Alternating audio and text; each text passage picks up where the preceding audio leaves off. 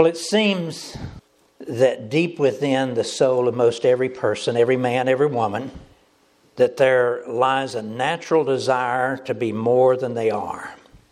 And that's the scripture that we'll be studying here today involving the disciples. They were talking about which one of them was the greatest.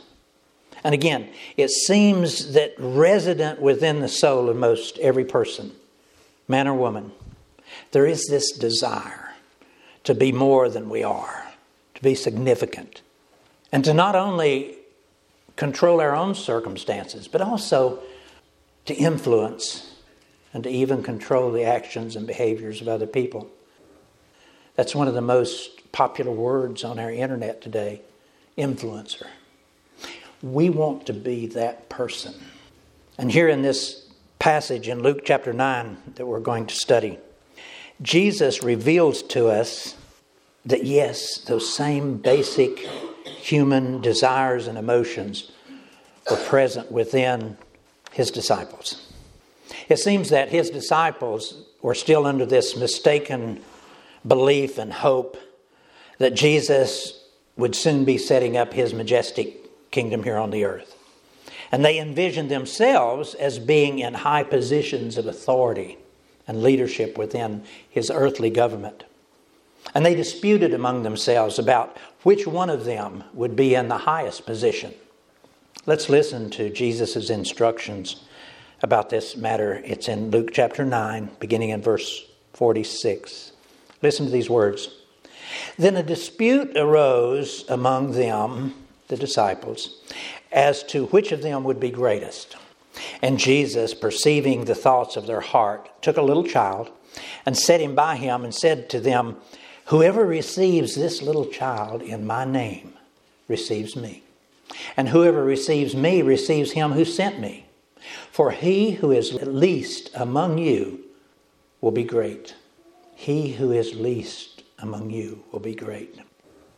Now, let me say all of this again that it seems common within our desires of most every person to be more than we are, to be significant, to be that one that makes those decisions. Now, while yes, there are quieter ones among us, meeker souls among us, and it would seem that they don't desire, and they would actually deny that they desire to be significant. So theirs is not as obvious, but let me assure you that each and every person has that desire. It's resident within all of us. And, folks, listen, although those desires and ambitions can be fraught with many possibilities of wrong behavior and sin, and we see that, and especially they can be fraught with this sin of pride. The attribute of leadership itself is not a bad or a wrong thing. The attribute of leadership is not in itself a bad or a wrong thing. In the book of Romans, chapter 12, leadership is named there as one of those special spiritual gifts that God gives to us. And yes, though they were arguing about it in this passage, leadership would be required of each one of these disciples. The 11 of them, plus the Apostle Paul, would later on become leaders in their church or in many churches. So then again, these compelling desires to lead, they're not always a bad or a wrong thing. Leadership is a good and very necessary element of daily life. And that's so in every venue, whether it be within our families, within our workplaces, within our local communities, and nationally. But again, while these desires for leadership are often good, and very necessary, as we can see that's taking place here with these disciples. When that desire is misapplied, when that desire is misused, it can bring about difficulty and it can bring about strife, and it does.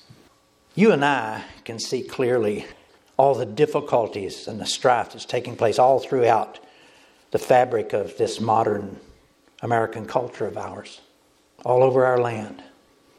And one of the most prominent and demanding upheavals that is currently taking place within our American culture can be seen in what this culture calls woke, W O K E, woke. And also in a new developed set of terms called DEI, diversity, equity, and inclusion. And the implied meaning of this word woke is that within certain groups of our citizenry, primarily belonging to the ethnic groups other than white Americans, who have been heretofore unable to consider themselves as being important, they have now awoken, awoken to the desire to be more and greater than they perceive themselves to be. And they're making demands, big and bold demands, and often with violent behavior. And then also, while this diversity, equity, and inclusion movement includes those ethnic groups, it also then includes the LBGTQ segment of our culture. All of them together are demanding their recognition and approval, their idea, their concept of greatness. They're doing it at all costs, even to the exclusion of all the rest of our society. And all of that, folks, is described well for us in the latter part of Romans chapter 1. There, the Lord talks about how so much of that will take us down these steps of reprobation. And those words there in Romans chapter 1, they also include one other segment of our citizenry. The latter part of that chapter, there are people also who are involved, but they stand to the side and they give hearty approval to those who are partaking in all of this that being our politicians, our Hollywood celebrities, our news media, and others like them. Now, may I say again that leadership itself is a good and noble attribute, but when it's wrongly used, it can be destructive. And the sin of pride, pride, is most often at the heart of those destructive behaviors and activities. Now, here in this passage that we'll study today, Jesus presents us with some of those same basic desires of men's heart that's being experienced there by his disciples. Now, what they were experiencing is far different than what we are talking about here in our uh, American culture. But still, at the heart of all of it is this destructive side of pride. It's right at the foundational core of it all. And again, in these words of Scripture, it's clear that the disciples were still under this mistaken impression that they were going to be high ranking members of Jesus' new kingdom that he would set up here on this earth. And they were disputing among themselves as to who would be in those highest of positions. Let me reread this for us so that we can go back to where we were. Then a dispute arose among them as to which of them was the greatest. And Jesus, perceiving the thoughts of their heart, took a little child and set him by him and said to them, Whoever receives this little child in my name receives me. And whoever receives me receives him who sent me. For he who is least among you all will be great. Now, as we consider these precious words, we need to remind ourselves that Jesus always knows the thoughts that are in each person's mind. And that was so with his beloved disciples. He knew what each one of them was thinking at that moment. And he knew the motivations within their hearts that provoked those arguments. And, folks, listen. You and I need to always remember that the same thing is taking place with each one of us at every moment of every day. It's taking place right now within your mind and your heart. The Lord Jesus knows exactly what each one of us is thinking right now. And He knows what the motivations of our hearts are. We can't hide that sort of thing from Him. So He knew what was in His disciples' hearts, and He knows what's in our hearts. And it doesn't matter what comes out of our mouth, it doesn't matter what we say. Jesus knows the real truth of our motives and of our thoughts. Now, again, leadership. Leadership is so very important. And when God endows us with that gift, that spiritual gift for use, perhaps in ministry, sometimes He will give us talents that will help us in the workplace. So He's going to endow us with opportunities for leadership but we really do need to know how to use it.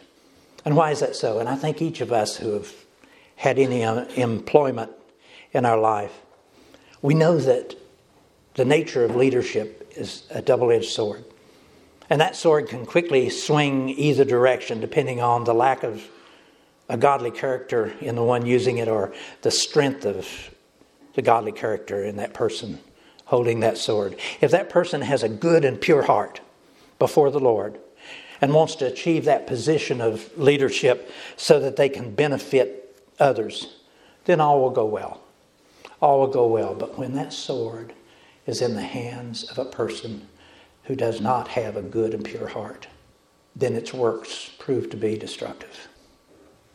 And from these scriptures, we know that the most desirable form of leadership is the kind that's benevolent and humble, that always pursues the benefit of others and never grasps for the advantage for self. But, folks, as Jesus knew well and as he perceived within the hearts of his disciples, the desire for greatness is compelling, it's demanding, and it can go astray even within the hearts of the most righteous of men and women. Now, here in this group of followers were men who were called of God into the very highest order of service. Men who were walking daily with the Lord Jesus. They were being discipled by Him and learning the deepest and most intimate truths of God. But here, as Jesus taught these men, He knew very well all the possibilities that resided within their hearts. He knew that unless his teachings were received into hearts that were humble and contrite, then the real meaning and the real purpose of God's truths would be ineffectual and they'd be lost. And as he perceived these men arguing about which of them would be greatest, Jesus knew that the hearts of these dear devoted followers were still not ready, still not prepared for the very demanding life that lay just ahead of them. You see, he's on his way to Jerusalem now to be crucified. And with their arguing amongst themselves, he knew that they were still not ready, still not prepared for that demanding life that lay ahead of them as they then would go forward and build and lead the new church. By placing these words before you and me, Jesus is asking us to be willing to examine our own hearts. He's saying, Look at these disciples and look at your own heart. He wants us to examine our own hearts, to question ourselves if we are ready, if we are prepared to receive the deeper, more intimate truths of God and the mission that He has laid out in front of us. And with these words, Jesus is saying to us, you need to be very careful of this temptation to think more of yourself than you are. He's saying to you and me, humility and not pride is the pathway to truth. And without genuine humility, truth will lose its power. That's why Jesus put humility at the forefront of all the many things that he wants each of us to learn from him. Listen to these words in chapter 11 of Matthew. And please know as I read these that while these words give gentle assurance, they are far more than that. They are demanding an eternal. Listen, he calls to us, saying, Come unto me, all ye who are heavy laden, and I will give you rest. Take my yoke upon you and learn of me. Listen, he says, Learn of me, for I am meek and lowly in heart, and you will find rest for your souls. Did you note in those words that Jesus is giving us the first order of discipleship? that you and I need to embrace. The first order of discipleship. And it's not to learn deep theological doctrine. Yes, we have to do that. But that's not what he says is the first order. And it's not to learn methods of church building or those other things that we get caught up in as we serve within the church. The first order of discipleship, listen, is accepting a life and a lifestyle that's based on and filled with humility. The first order of discipleship is accepting a life and a lifestyle that's based on and filled with humility. As I've said to us on other occasions, these words that Jesus is saying here, meek and lowly in heart, they express two forms of humility. One, the humility that brings ourselves lower and esteems others better than ourselves. The other form of humility expresses a humility that extends further, even to the point of being willing to suffer humiliation so that others might gain. The Lord Jesus did that. He suffered humiliation so that others might gain. Listen to these words again. Come unto me, all ye who labor and are heavy laden, and I will give you rest. Take my yoke upon you and learn of me, for I am meek and lowly in heart, and you will find rest for your soul. These words, folks, they express perfect humility. The kind of humility that the disciples would need if they were going to move on forward and if they were going to be trusted to carry forward the gospel of salvation as Jesus was asking them to do. They're in those beginning days of learning and ministry. These disciples were enthusiastic. Yes, they were enthusiastic. They were filled with all sorts of zeal. They were daily watching the Lord Jesus do mighty and powerful things, supernatural things, healing the sick, raising the dead, feeding thousands of people with just a few loaves of bread and two fish. And they themselves, these disciples, they've been given special supernatural abilities. As they went out on their missionary journey, they were able to heal the sick and they were able to cast out demons. So they were all excited about what they would be doing. And the reality that Jesus truly was this Messiah was beginning to settle into their minds. And then, along with that, came this imagination of what their personal role might be in that kingdom that Jesus was setting up. And they got caught up in it. And their imagination ran strong and astray. And that kind of imagination is a very real and present danger for any person that's given knowledge and authority and leadership. We see that take place in our secular power structures, our governments, our businesses, without realizing what's taking place.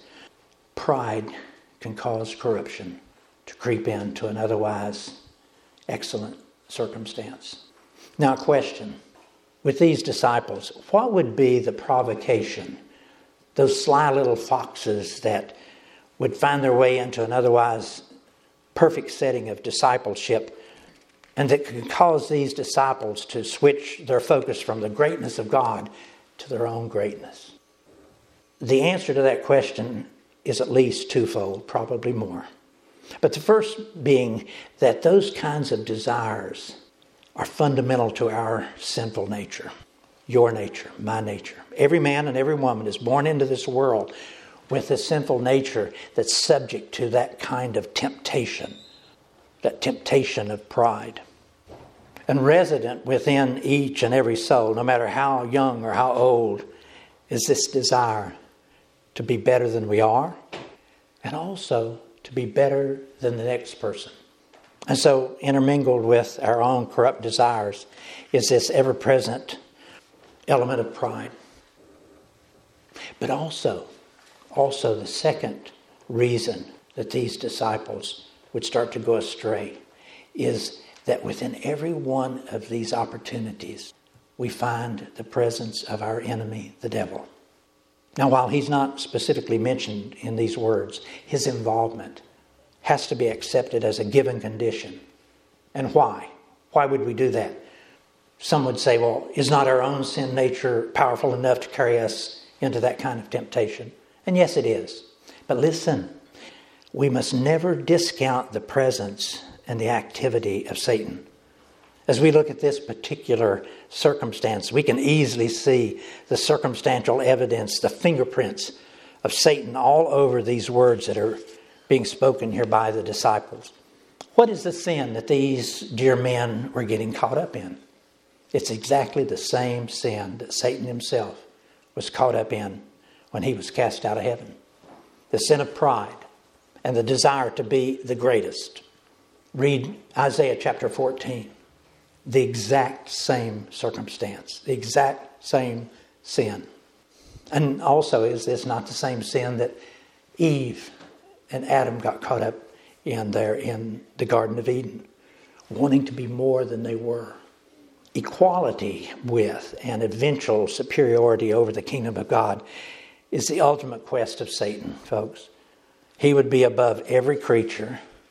And to add validation to his claims and his efforts, he continually then tries to drag us, as many of us as he can, angels and people like these disciples, people like you and me. He drags us in to follow him. And he is so subtly but powerfully successful in his efforts. Here and on other occasions, we can easily see how he reached into the minds of these otherwise devout disciples and enticed them. Again, ambition and pride are a natural part of our sinful nature, every man and every woman. It comes resident within us at birth. We are not born with goodness in us. Scripture tells us clearly that we're born with a sin nature. And as we grow, that sin nature and the elements of it, pride and ambition, they grow and they grow exponentially. And that's so in these elements of leadership. And when it gets involved in leadership that we're involved in, it can be destructive. Folks, I do fear for those who cry out for greatness. I fear for those who want so badly to be great. I'm of the age that I can recall Cassius Clay, Muhammad Ali. For those that would remember him and during his days of success, he would declare over and over and over again that he was the greatest. Use that exact word. He would say, I am the greatest. And I recall on one occasion at least that he said, I am greater than Jesus Christ. Folks, it wasn't long after that it wasn't long after he said that. At the young age of 42, he was struck down with Parkinson's disease. And it rendered him helpless, and he became a mumbling, fumbling, bumbling shell of a man, barely able to walk, barely able to talk, all the remaining days of his life. So I fear for those who would demand greatness. And I do fear for this woke generation of people and these diversity equity and inclusion, LGBTQ people, who are right now, they're crying out violently, demanding that they be elevated to their own idea of greatness, demanding that we consider them greater than they are. What will become of them? What will become of them? And what will become of us in this process? And yes, the desire to lead is often a good and necessary thing for our society. But we need to always remain forewarned that leadership and authority is only able to truly succeed if a person is first filled with the humility and the meekness and the lowliness of Christ. The message for you and me from these words is simple, but it's demanding we must not reach for. It. We must not grasp for our own personal greatness. But instead, you and I need to humble ourselves and allow God to be the one who lifts us up. Let me say it again. You and I must be humble and allow God to be the one who lifts us up into the positions of leadership and authority, and then we'll succeed in what we do. These words as we close. James chapter 4, we read, Humble yourselves before the Lord, and he will lift you up. And in 1 Peter chapter 5, we read, All of you, clothe yourself with humility towards one another, because God opposes the proud, but gives grace to the humble. Humble yourselves, therefore, under God's mighty hand, that he may lift you up in due time. Let's pray. Oh, dear Father, we confess that we have this pride running through our veins. Yes, we want to be more than we are. And while we might criticize others as they exercise that same desire, we ourselves are subject to this same sin of pride. Help us to humble ourselves before you, Lord, and allow you to lift us up. We pray in Jesus' precious name.